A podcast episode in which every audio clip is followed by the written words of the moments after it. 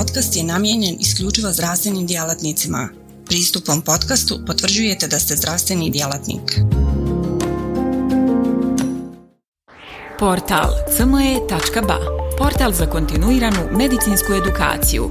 Klikni za znanje.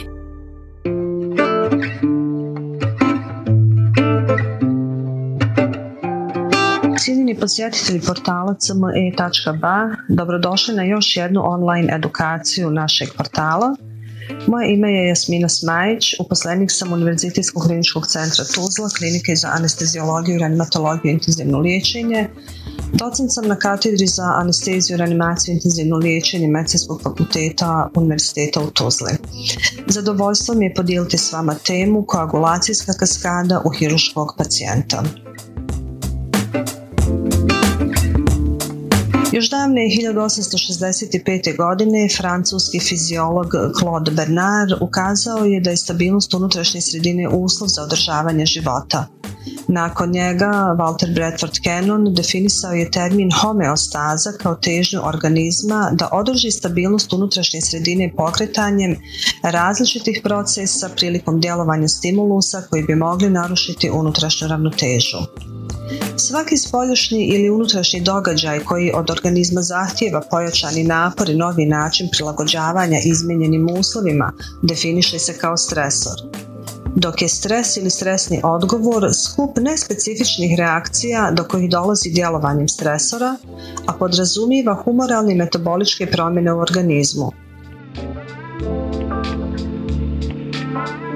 hiruškog pacijenta dolazi do stresne reakcije organizma kako zbog stanja zbog kojeg se pacijent utvrgava operativnom zahvatu, tako i zbog hiruškog rada koji predstavlja traumu za organizam. Stresni odgovor na hirušku traumu je kombinacija endokrinoloških, imunoloških i hematoloških promjena i počinje aktiviranjem hipotalamo-hipofizno-adrenalne osovine nakon djelovanja impulsa koji putem nervnog sistema dolazi u hipotalamus iz područja operativnog rada. Iz hipotalamusa se oslobađa kortikotropin releasing faktor koji djeluje na adenohipofizu koja luči adrenokortikotropni hormon. Ovaj hormon djeluje na koru nadbubrežne žlijezde i oslobađa kortizol koji mehanizmom negativne povratne sprege inhibira dalje oslobađanje adrenokortikotropnog hormona i kortizola. Impulsima iz područja operativnog rada se aktivira i simpatikus, koji zatim pokreće takozvani fight or flight odgovor sa oslobađanjem kateholamina i srži nadbubrežne žlijezde, što pojačava odgovor simpatikusa.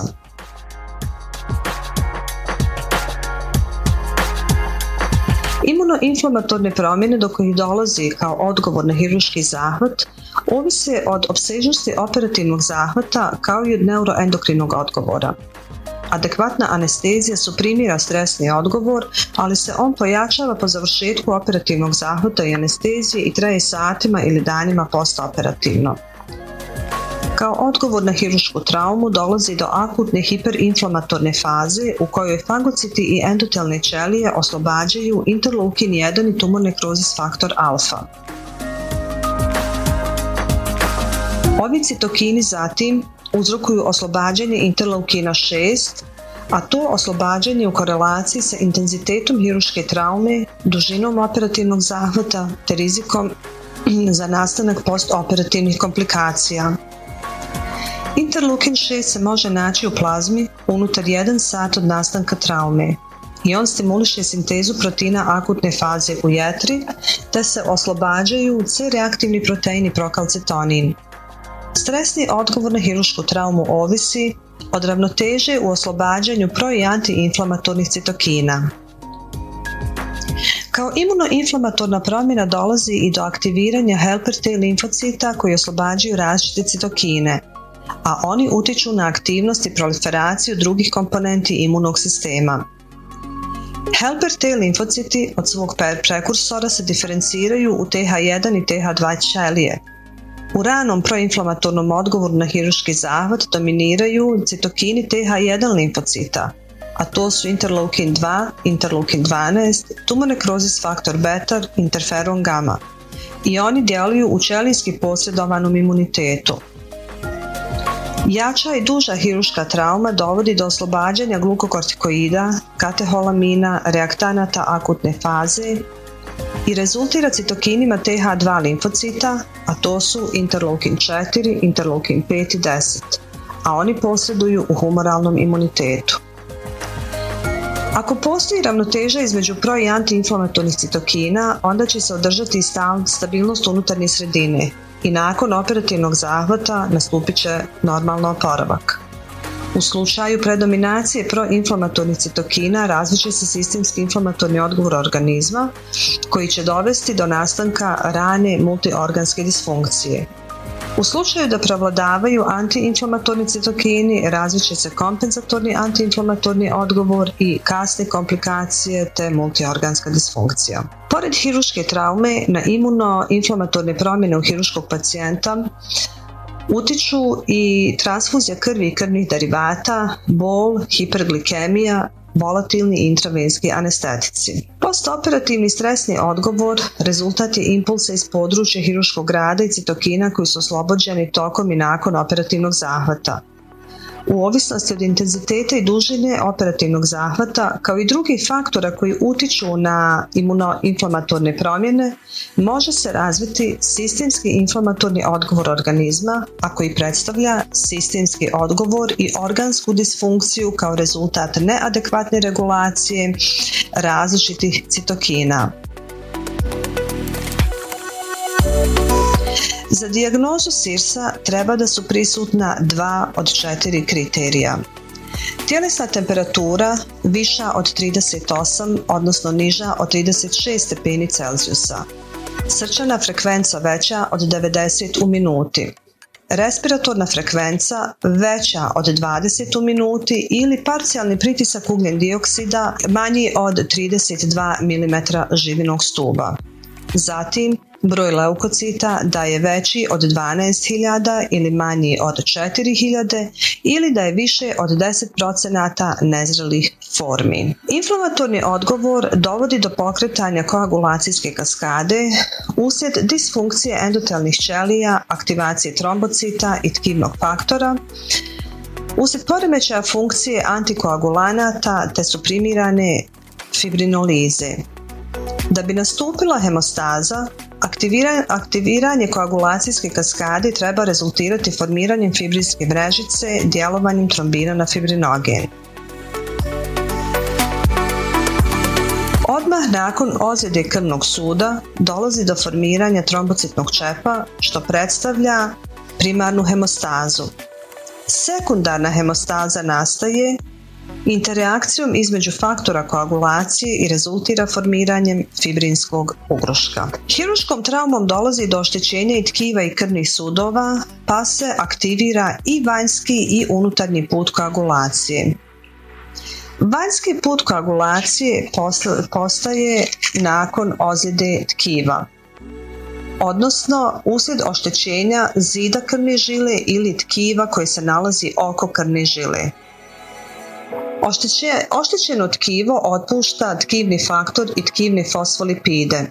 Tkivni faktor se zatim spaja sa faktorom 7 i u prisustvu tkivnih fosfolipida nastaje aktivirani faktor 10 koji se spaja sa faktorom 5 i tkivnim fosfolipidima stvara se aktivator protrombina a neophodni su ioni kalcija. Drugi način aktivacije koagulacije jeste unutarnji put aktivacije koji nastaje oštećenjem u samoj krvi i dolazi do aktivacije faktora 12 te oslobađanje trombocitnih fosfolipida Aktivirani faktor 12 kaskadno djeluje na 11. faktor i aktivira ga, aktivirani faktor 11 na 9. faktor i aktivira ga, aktivirani faktor 9 djeluje sa faktorom 8 i trombocitnim fosfolipidima aktivira faktor 10, odakle ide kao i u vanjskom putu. Dakle, počinje zajednički put koagulacije kada spoj aktiviranog faktora 5 i 10 djeluje na protrombin koji zatim prelazi u trombin koji zatim kao enzim djeluje na fibrinogen, cijepa ga, nastaju niti fibrina koji se uh, upletu u fibrinsku mrežicu. Rezultat aktivacije koagulacijskog sistema zavisi od ravnoteže između procesa koji aktiviraju i onih koji inhibiraju koagulaciju ili pokreću degradaciju fibrina. U antikoagulacijske fibrinolitičke sisteme se ubrajaju antitrombin 3, protein C, plazmin. Antitrombin 3 je inhibitor serin, serin proteaze koji kovalentno veže i inaktivira aktivisane faktore koagulacije. Protein C degradira fa aktivirane faktore 5 i 8, dok plazmin djeluje direktno fibrinolitički. Aktivacija i funkcionisanje koagulacijske kaskade ima ključnu ulogu u inflamatornom odgovoru. Mnogi produkti koagulacijske kaskade, kao što su aktivirani faktor 10, trombin i fibrinogen, utiču na aktiviranje ćelija tokom inflamacije ili djeluju na hemotaksu leukocita. Fibrinogen može doprinijeti oštećenju organa djelujući kao lanac između aktivisanih endotelnih ćelija i cirkulirajućih neutrofila. S druge strane i antikoagulanti mogu utjecati na inflamatorni odgovor, pa tako plazmin aktivira komplement, pojačava adheziju molekula endotelnih ćelija i generira fibrin degradacione produkte, dok aktivisani protein C ima antiinflamatorni učinak. U perioperativnom periodu je povećan rizik za prohemoragijsko i protrombotsko odošavanje i hemostazu u ovom periodu pokreću patološko stanje zbog kojeg pacijent se uvodi u anesteziju i podvrgava operativnom zahvatu, zatim invazivne procedure, trauma, citokini, infektivni agensi, hipoksija, hipotermija, metabolička acidoza te ekstrakorporalna cirkulacija. Hemostaza se odvija kroz četiri faze. Prva faza je grč žile koja traje manje od jednog minuta. Ona je u početku refleksne prirode, a kasnije se održava pod djelovanjem oslobođenih vazoaktivnih substanci.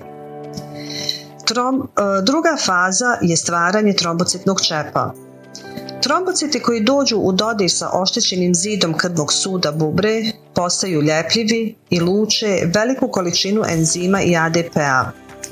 To dovodi do stvaranja tromboksana A2 u plazmi koji aktivira susjedne trombocite koji postaju ljepljivi i lijepe se na prethodne. Počinje jedan cirkulus viciozus kojim se stvara trombocitni čep u koji će se kasnije pričvrstiti fibrinske niti. Treća faza jeste e, pokretanje koagulacije, dakle dolazi do zgrušavanja krvi, tako što tvar ili kompleks tvari djeluju kao aktivator protrombina, protrombin se pretvara u trombin, a trombin djeluje kao enzim na fibrinogen, cijepa ga i ovaj prelazi u niti fibrina koji zapletu trombocite, krvne stanice i plazmu stvarajući krvni ugrušak.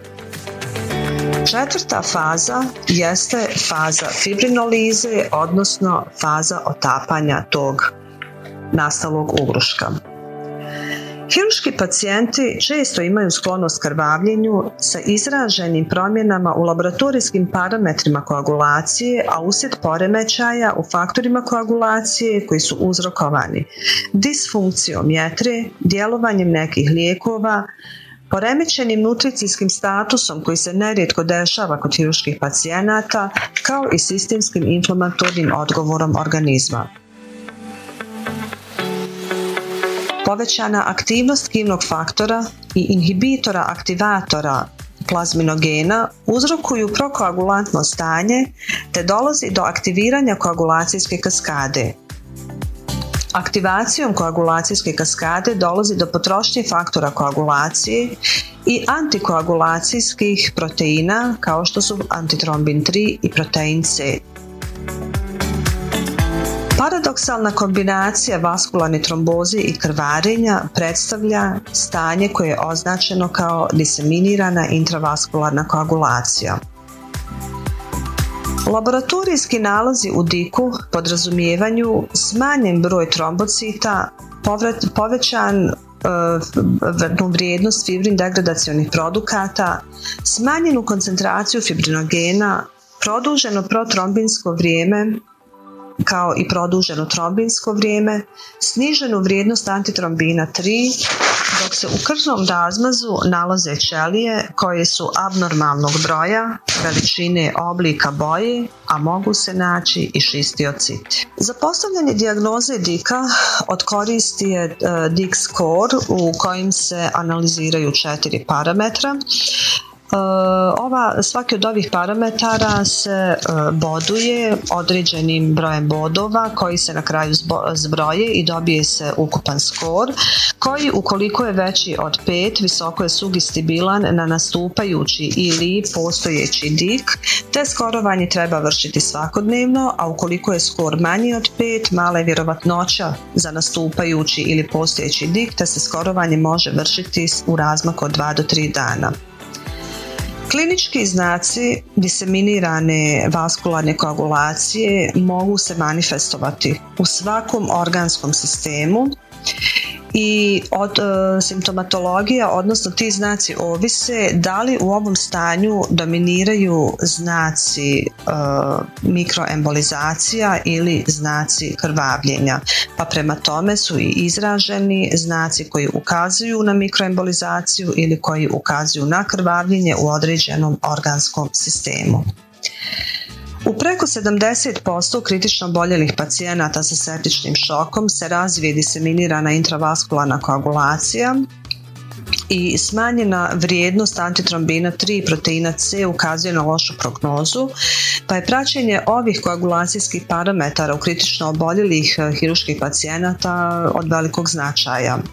Sa progresijom sistemskog inflamatornog odgovora organizma i parametri poremećene eh, koagulacije su izraženiji. Svaka rana, pa tako i hiruška, kao svoj krajnji ishod treba da ima pravilno zarastanje. Ukoliko je hiruška trauma bila opsežna ili hiruško stanje koje je zahtijevalo operativni zahvat jako teško, sistemski odgovor organizma je jače izražen. Koagulacijska kaskada je izraženija, pa i zarastanje može biti poremećeno i može doći do nastanka adhezija.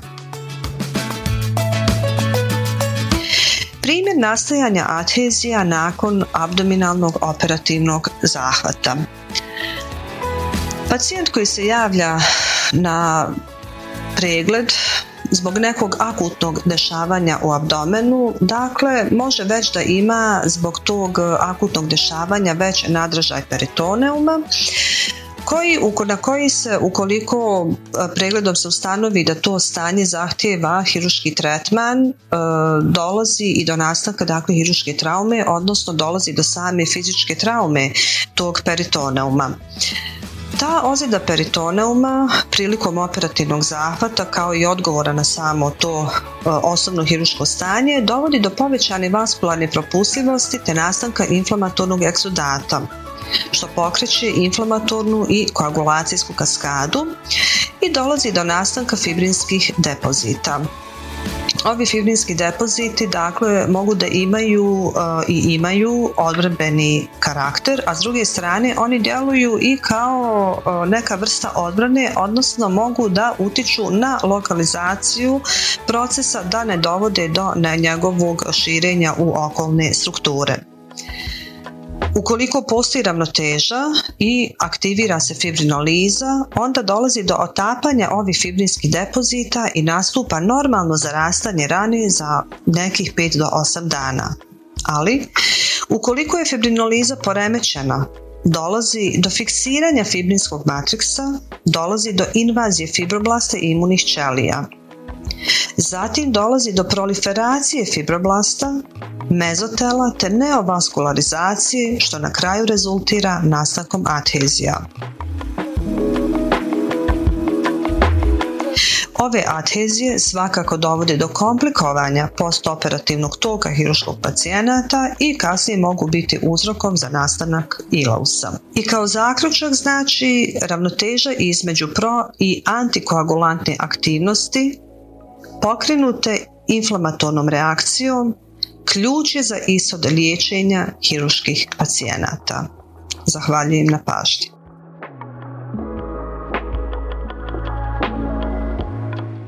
Portal cme.ba Portal za kontinuiranu medicinsku edukaciju. Klikni za znanje. Svaka revolucija počinje s idejom. U svijetu medicine ta ideja je neprekidno učenje, stalna evolucija i kretanje ka sve preciznijem i personaliziranijem pristupu. Dobrodošli na cme.ba, budućnost kontinuirane medicinske edukacije. Na cme.ba vjerujemo da medicinski stručnjaci nisu samo praktikanti, već inovatori, pioniri, istraživači mogućnosti. Svako novo otkriće, svaka nova tehnika, svaki novi komad znanja je korak prema zdravijem i sretnijem svijetu. U duhu onih koji su se usudili razmišljati drugačije, kreirali smo online portal koji pruža više od puke informacije. Nadmašuje tradicionalne granice edukacije, nudeći imerzivno, dinamično i beskrajno prilagodljivo iskustvo učenja. Baš kao što skalpel u rukama vještog hirurga postaje instrument iscijeljenja, CME.ba u rukama radoznalog medicinskog stručnjaka postaje instrument unapređenja. Srce naše platforme je jednostavnost. Razumijemo da je vaše vrijeme neprocjenjivo, da svaka sekunda može napraviti razliku. Zato smo dizajnirali cme.ba da bude jednako intuitivan i efikasan koliko je i inovativan. Inspirirana najboljim svjetskim sučeljima, naša platforma vam omogućava da zaronite u bogatstvo znanja bez ikakvih ometanja ili kompleksnosti, kada god to želite i gdje god to želite, donoseći svijet medicine na dohvat vaših prstiju sa elegancijom jednog, besprijekornog dodira. Na cme.ba susret ćete se sa neprestano rastućim univerzumom sadržaja kuriranog od strane regionalnih i globalnih stručnjaka. Interakcija sa vrhunskim umovima u medicinskom polju, uključivanje u revolucionarna predavanja i dobivanje znanja koje će transformisati vašu praksu. Ali ne smatramo se zadovoljnima s trenutnim postignućima. Obavezali smo se na kontinuirano poboljšanje težimo da cme.ba ostane zlatni standard za online medicinsku edukaciju. cme.ba je medicinska stranica za one malo bolje, iscijelitelje, inovatore, profesionalce koji se ne boje prekoračiti granice i preoblikovati medicinu. cme.ba je mjesto za vas. Razmišljajte bolje, učite bolje, budite bolji. Stoga kliknite za znanje i pristupite na cme.ba gdje učenje nikad nestaje, gdje strast susreće profesiju, gdje medicina susreće inovaciju.